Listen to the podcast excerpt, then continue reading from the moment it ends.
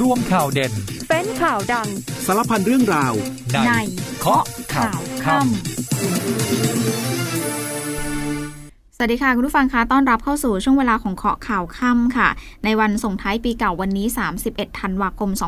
2565นะคะคุณผู้ฟังอยู่กับดิฉันยุวธิดาภูคำนวณค่ะ 19:30 นาทีแบบนี้เรื่อยไปจนถึง 20:00 นโดยประมาณผ่านทางสถานีวิทยุในเครือกองทัพบกหรือว่าจะรับฟังผ่านทาง Facebook Live ของเคาะข่าวค่ำก็ได้นะคะหลังจบรายการยังรับฟังเราได้อีก1ช่องทางผ่านทางพอดแคสต์ของ News เคาะข่าวค่ำค่ะสำหรับประเด็นวันนี้ค่ะคุณผู้ฟังคะยังอยู่ที่บรรยากาศส่งท้ายปีเก่าแล้วก็วางแผนที่จะต้อนรับปีใหม่กันไม่ว่าใครจะเดินทางอยู่ก็ตามนะคะก็ให้เราอยู่เป็นเพื่อนผู้ฟังได้ก็ฟังเราไปนะคะทีนี้ทั้งในพื้นที่ภาคเหนือเองเชื่อว่าคุณผู้ฟังหลายคนก็คงจะไปเที่ยวนะคะรวมไปถึงใครที่มีแพลนที่จะสวดมนต์ข้ามปีก็เลือกกันได้ตามใจชอบเลยขณะที่มาตรการเรื่องของการป้องกันอุบัติเหตุทางถนนเจ้าหน้าที่เขาก็ยังเข้มงวดนะคะเรื่องนี้มีให้ติดตามกันด้วยแล้วก็ท่านใดที่ชอบดูดาวเดี๋ยวมารอฟังกันค่ะชวนดูพาเหรดดาวเคราะห์7ดวงช่วงหัวค่ำวันส่งท้ายปีแบบนี้กลับมาข้อข่าวกันต่อค่ะคุณผู้ฟังคะเริ่มต้นรายการในวันสุดท้ายของปีด้วยสิริมงคลค่ะสมเด็จพระสังฆราชประธานพระคติธรรมในวันส่งท้ายปีเก่าต้อนรับปีใหม่ค่ะ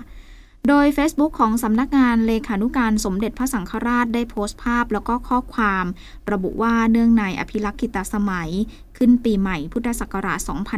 2566เจ้าพระคุณสมเด็จพระอริยวงศาคติยานสมเด็จพระสังฆราชสกลมหาสังฆปรินายกประธานพระคติธรรมโดยใจความว่าบัดนี้บรรลุอภิลักขิตสมัยขึ้นปีใหม่พุทธศักราช2566เมื่อถึงวาระเถลิงศกเราทั้งหลายคงได้เห็นการแสดงน้ำใจไมตรีต่อกันเช่นการส่งการ์ดอวยพรการขอขมาลาโทษการกล่าวถ้อยคำอวยชัยให้พรล้วนเป็นกิริยาวาจาอันดีงามสมควรแก่การอนุโมทนายินดีสะท้อนความรู้สึกนึกคิดของมนุษย์ผู้เจริญในอันที่จะผดุงสันติสุขให้ดำรงอยู่ในสังคมที่ตนอยู่ซึ่งย่อมเป็นปัจจัยสร้างเสริมสันติสุขตามธรรมดาของสังคมซึ่งมีความแตกต่างหลากหลายทางความคิดความเชื่อตามทิฏฐิมานะของแต่ละปัจเจกบุคคลอาจจะเกิดความโกลาหลมีการกระทบกระทั่งกันบ้างซึ่งล้วนเป็นสภาวะที่ไม่มีใครปรารถนาแต่ก็น่าแปลกที่คนเราแม้รู้ทั้งรู้ว่าการคิดการพูดและการกระทำดีจักนำมาซึ่งผลดีกลับยังไม่สมัครใจเร่งขวัญขวายในอันที่จะทำความดีโดยอาจจะเริ่มต้นด้วยการรักตนเองให้น้อยลงรักความชอบธรรมให้มากขึ้นยิ่งถ้าพิเคราะห์ดูก็จะเห็นได้ชัดว่าการปฏิบัติตามศีลธรรมอันดีงามตามหลักศาสนาและตามหลักกฎหมายทางราชอาณาจักรนั้นย่อมเป็นเหตุที่ทำให้คนดีรู้สึกปลอดโปร่งใจเหตุฉะนี้คนที่รักใคร่ในธรรมจึงมักเป็นผู้ร่มเย็นเองและนำความเจริญมาสู่ผู้อื่นอยู่เป็นนิจขออนุภาพแห่งคุณพระศรีรัตนตรัยคุณงามความดีที่ท่านร่วมบำเพ็ญเป็นปัจจัยนำพาสันติสุขมาสู่ประเทศชาติและประชาชนค่ะคุณผู้ฟังทีนี้ไปตามต่อกันที่บรรยากาศการท่องเที่ยวกันหน่อยค่ะตอนนี้เชื่อว่าหลายคนน่าจะใช้โอกาสวันหยุดช่วงส่งท้ายปีแบบนี้ขึ้นเหนือไปรอรับแสงแรกของปี66กันท่ามกลางอากาศที่หนาวเย็นสมใจแน่นอนค่ะเพราะว่ากรมอุตุนิยมวิทยาเขาคาดการณ์สภาพอากาศส่งท้ายปีเก่าต้อนรับปีใหม่เนี่ยนะคะประเทศไทยตอนบนอุณหภูมิจะลดลง 1-2 องศาเซลเซียสค่ะโดยมวลอากาศเย็นกำลังค่อนข้างแรงปกคลุมประเทศไทยตอนบนทำให้บริเวณดังกล่าวมีอากาศเย็นถึงหนาวกับมีลมแรงแล้วก็อุณหภูมิจะลดลงอีก 1-2 องศาเซลเซียสค่ะก็ขอให้ประชาชนดูแลสุขภาพกันด้วยนะคะเพราะว่าอากาศมันเปลี่ยนแปลงเนาะพออากาศหนาวเย็นลงเนี่ยบางคนอาจจะเป็นภูมิแพ้เป็นหวัดกันได้รวมถึงต้องระมัดระวังอันตรายจากอัคคีภัยที่เกิดขึ้นเพราะว่าสภาพอากาศมันแห้งลมก็แรงด้วยแต่ว่าวันที่ 2-5 มกราคมนะคุณผู้ฟังมวลอากาศเย็นกำลังจะอ่อนลงค่ะก็จะทำให้ไทยตอนบนมีอุณหภูมิสูงขึ้นสักประมาณ 1-3 องศาเซลเซียสนะคะนอกจากไปเที่ยวรับปีใหม่แล้วก็มีคนนิยมไปสวดมนต์ข้ามปีรับปีใหม่กันด้วยนะคะทีนี้รัฐบาลก็เลยเชิญชวนประชาชนไปสวดมนต์ข้ามปีกันค่ะ31ธันวาคมก็คือคืนนี้ไปจนถึงวันที่1มกราคมทั้งในส่วนกลางส่วนภูมิภาคออนไลน์ก็ได้ถ้าใครไม่สะดวกเดินทางออกจากบ้านนะคะ โดยกรมการศาสนาของกระทรวงวัฒนธรรมเชิญชวนประชาชนร่วมกิจกรรมสวดมนต์ข้ามปีเสริมสิริมงคลทั่วไทยส่งท้ายปีเก่าต้อนรับศักราชใหม่ 2566 ค่ะระหว่าง 31 ธันวาคมจนถึง 1 มกราคม 66ซึ่งกิจกรรมเนี่ยนะคะมีทั้งในส่วนกลางส่วนภูมิภาคแล้วก็ออนไลน์อย่างที่บอกไปในส่วนของกรุงเทพเองค่ะจัดขึ้นที่วัดพระเชตุพนวิมลมังคลารามแล้วก็วัดอรุณราชวรารามโดยกำหนดให้วัดพระเชตุพนเนี่ยค่ะเป็นศูนย์กลางการถ่ายทอดสัญญาณภาพกิจกรรมสวดมนต์ข้ามปีก็จะเชื่อมโยงกับกิจกรรมสวดมนต์ข้ามปีในส่วนของภูมิภาคของไทยแล้วก็ในต่างประเทศด้วยถ่ายทอดผ่านทางสถานีวิทยุโทรทัศน์แล้วก็ช่องทางอื่นๆส่วนภูมิภาคนะคะในส่วนของภูมิภาคเองสำนักงานวัฒนธรรมจังหวัดทั้ง76จังหวัดได้มีการจัดตั้งศูนย์อำนวยการกลางจัดกิจกรรมสวดมนต์ข้ามปีของจังหวัดแล้วก็อำนวยความสะดวกหน่วยงานต่างๆที่จัดกิจกรรมด้วยค่ะท่านใดใกล้ที่ไหนสนใจร่วมกิจกรรมที่ไหนนะคะก็ไปร่วมกันได้นอกจากนี้ใครที่ไม่ถนัดออกจากบ้านรู้สึกว่ากลัวโควิดหรือว่าคุณพ่อคุณแม่อายุมากแล้วร่วมกิจกรรมสวดมนต์ข้ามปีผ่านทางออนไลน์ก็ได้ผ่านทางเว็บไซต์ prayer2566.com นะคะก็ถือว่าเป็นการเพิ่มโอกาสให้ครอบครัวให้เด็กเยาวชนแล้วก็ประชาชนทั่วไปเนี่ยได้มีโอกาสสวดมนต์ได้ทุกสถานที่ทุกช่วงเวลาตามอัธยาศัยเลยแล้วก็ยังสามารถเขียนคำอวยพรในการ์ดปีใหม่ได้ด้วย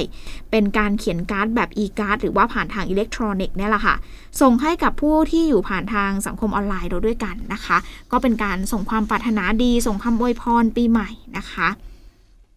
ทีนี้คุณผู้ฟังใครอยากดูดาวกันบ้าง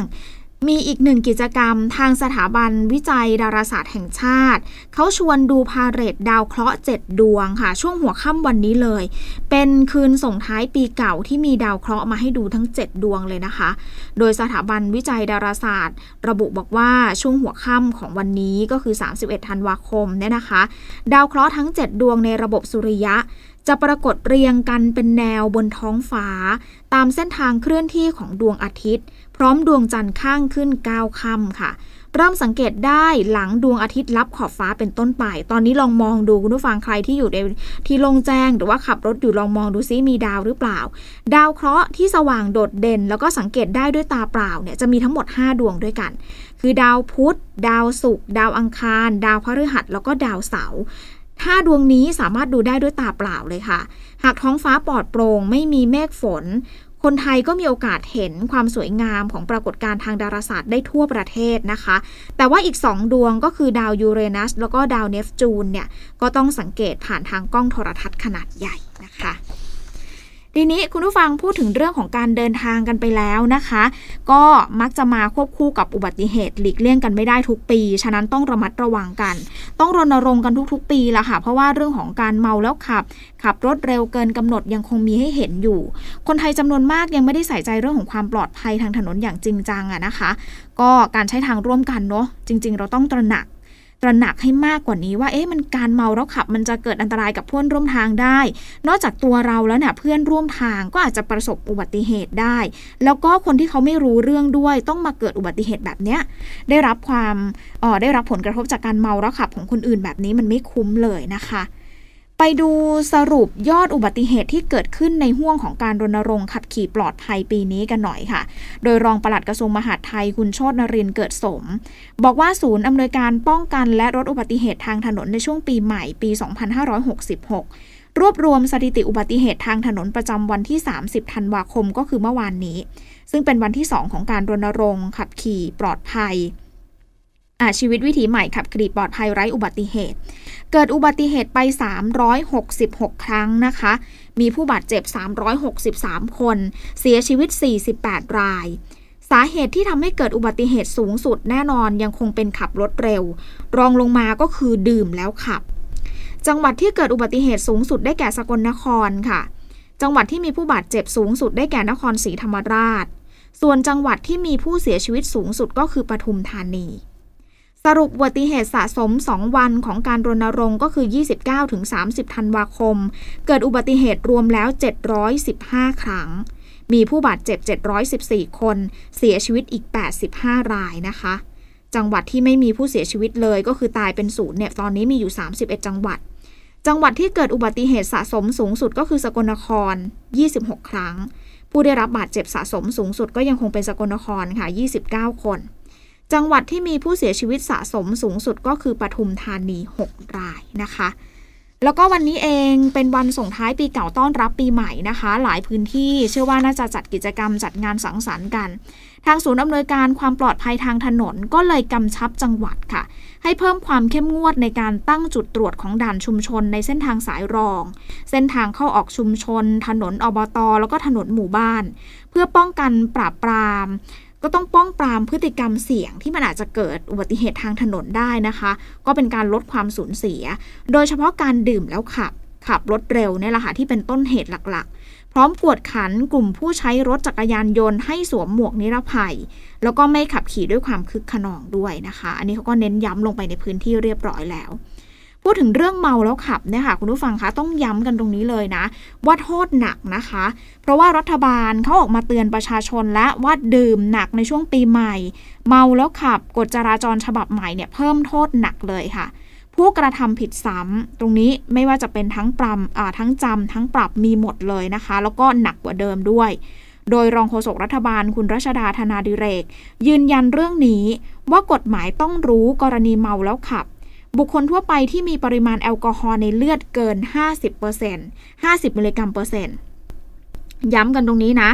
บุคคลทั่วไปนะที่มีปริมาณแอลกอฮอล์ในเลือดเกิน50 มิลลิกรัมเปอร์เซ็นต์และผู้ที่อายุน้อยกว่า20 ปีหรือมีใบอนุญาตขับรถชั่วคราวที่มีปริมาณแอลกอฮอล์ในเลือดเกิน20 มิลลิกรัมเปอร์เซ็นต์ตรงนี้ถือว่าเมาแล้วขับนะคะหากปฏิเสธการเป่าตรวจวัดแอลกอฮอล์ก็ถือว่าเมาแล้วขับเหมือนกันคุณผู้ฟังอย่าคิดนะว่าไม่ตรวจมันก็ไม่พบถ้าปฏิเสธปุ๊บเนี่ยถือว่าคุณเมาแล้วขับนะคะกฎหมายใหม่ก็คือพรบจราจรทางบกฉบับใหม่ที่มีผลบังคับใช้ไปแล้วเนี่ยมีการเพิ่มโทษผู้กระทำผิดซ้ำซากของกรณีเมาแล้วขับด้วยโดยกำหนดบทลงโทษหากทำผิดครั้งแรกโทษจำคุกไม่เกิน1ปีปรับ 5,000 ถึง 20,000 ถ้าทำผิดซ้ำในข้อหาเมาแล้วขับภายใน2ปีนับตั้งแต่วันกระทำผิดครั้งแรกจะเพิ่มโทษเป็นจำคุกไม่เกิน2ปีปรับ 50,000 ถึง 100,000 บาทโดยศาลจะลงโทษจำคุกและปรับด้วยค่ะพร้อมถูกพักใช้ใบอนุญาตขับขี่ไม่น้อยกว่า1ปีหรือว่าเพิกถอนใบอนุญาตขับขี่ไปเลยส่วนกรณีเมาแล้วขับทำให้ผู้อื่นบาดเจ็บหรือเสียชีวิตโทษสูงสุด10ปีค่ะปรับ 200,000 บาทแล้วก็เพิกถอนใบอนุญาตขับรถทันทีก็ต้องเตือนกันนะคะเพราะว่ากรณีเมาแล้วขับเนี่ยแค่2ช่วงในห่วงแค่2วันของการรณรงค์ขับขี่ปลอดภัยเนี่ยคุณผู้ฟังรู้ไหมคะว่าศาลคุมประพฤติกรณีนี้ไปเยอะมากๆแล้วนะคะโดยกรมคุมประพฤติได้เปิดเผยถึงสถิติคดีที่เข้าสู่กระบวนการคุมประพฤติในช่วง2วันของการควบคุมรณรงค์ป้องกันอุบัติเหตุปีใหม่เนี่ยนะคะมีคดีทั้งสิ้นอยู่ที่ 1,507 คดีเป็นคดีขับรถขณะเมาสุราถึง 1,433 คดีคดีขับรถประมาท2คดีคดีขับเสพ72คดีจังหวัดนนทบุรีค่ะมีสถิติเมาขับสะสมสูงสุดเป็นอันดับ120คดีรองลงมาสมุทรปราการแล้วก็กรุงเทพมหานครนะคะฉะนั้นก็ระมัดระวังกันนะคุณผู้ฟังถ้าดื่มแล้วก็อยู่บ้านเนาะดื่มอยู่ที่บ้านดีกว่าแล้วก็ดื่มไม่ขับไม่เป็นภาระให้กับสังคมด้วยนะคะช่วงสุดท้ายของข้อข่าวค่ำค่ะคุณผู้ฟังยังอยู่กับดิฉันยุวธิดาภูคำนวณ นะคะอย่างที่บอกไปยังอยู่กันที่เทศกาลปีใหม่ค่ะเพราะว่าตอนนี้หลายคนออกจากบ้านแล้วหลายสถานที่อาจจะมีคนแน่นหน่อยนะคะตำรวจเขาก็มีการวางมาตรการโดยเอาเหตุที่เกาหลีใต้มาเป็นบทเรียนด้วยค่ะโดยผู้บัญชาการตำรวจแห่งชาติเน้นย้ำหน่วยงานให้ปรับแผนลดอุบัติเหตุแล้วก็คุมเข้มกวดขันวินัยจราจรปีใหม่ลดการสูญเสียทางถนนแล้วก็เข้มงวดจัดงานพื้นที่จัดงานเค้าดาวไม่ให้แออัดจนเกินไปค่ะขณะที่ยอดผู้เข้าร่วมโครงการฝากบ้านก็มีจำนวน 6,355 หลังเรื่องนี้พลตำรวจเอกดำรงศักดิ์กิติประภัสผู้บัญชาการตำรวจแห่งชาติพร้อมด้วยหน่วยงานก็ร่วมประชุมกันนะคะของศูนย์อำนวยการป้องกันและลดอุบัติเหตุทางถนนช่วงปีใหม่ 2566 แล้วก็มาตรการป้องกันปราบปรามติดตามความพร้อมรองรับการจัดงานปีใหม่ของสำนักงานตำรวจแห่งชาติค่ะ โดยผู้บัญชาการตำรวจแห่งชาติบอกว่าภาพรวมการจราจรขณะนี้คล่องตัวแต่ก็คาดว่าตั้งแต่ช่วงเย็นไปจนถึงช่วงค่ำๆของวันนี้เนี่ยนะคะก็จะมีประชาชนเดินทางออกมาจับจ่ายมาท่องเที่ยวมาร่วมเทศกาลปีใหม่หนาแน่นขึ้นก็ได้เตรียมความพร้อมรองรับการปฏิบัติในพื้นที่เอาไว้แล้วค่ะส่วนการป้องกันปราบปรามอาชญากรรมในห้วงของปีใหม่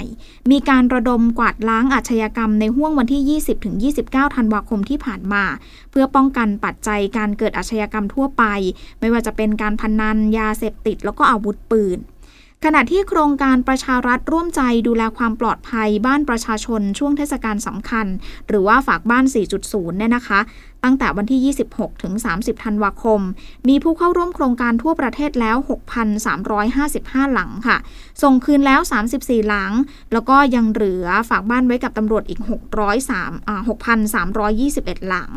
โดยพื้นที่ฝากบ้านสูงสุดอยู่ในพื้นที่ตำรวจภูธรภาค 2 ภาค 4 แล้วก็ภาค 3 ตามลำดับนะคะ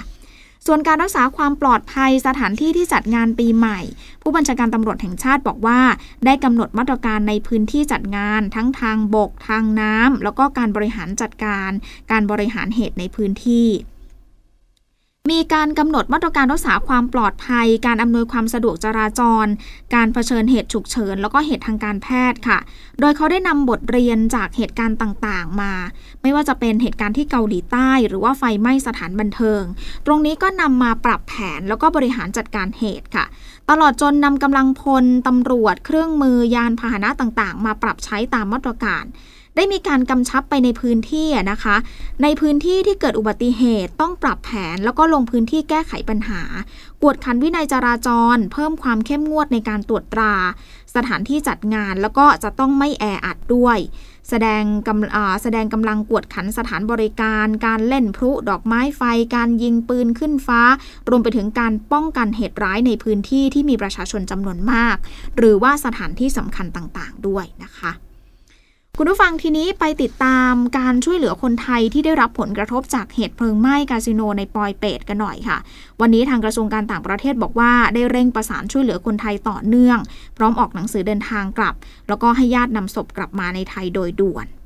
กระทรวงการต่างประเทศเปิดเผยความคืบหน้าเกี่ยวกับการช่วยเหลือคนไทยในกัมพูชา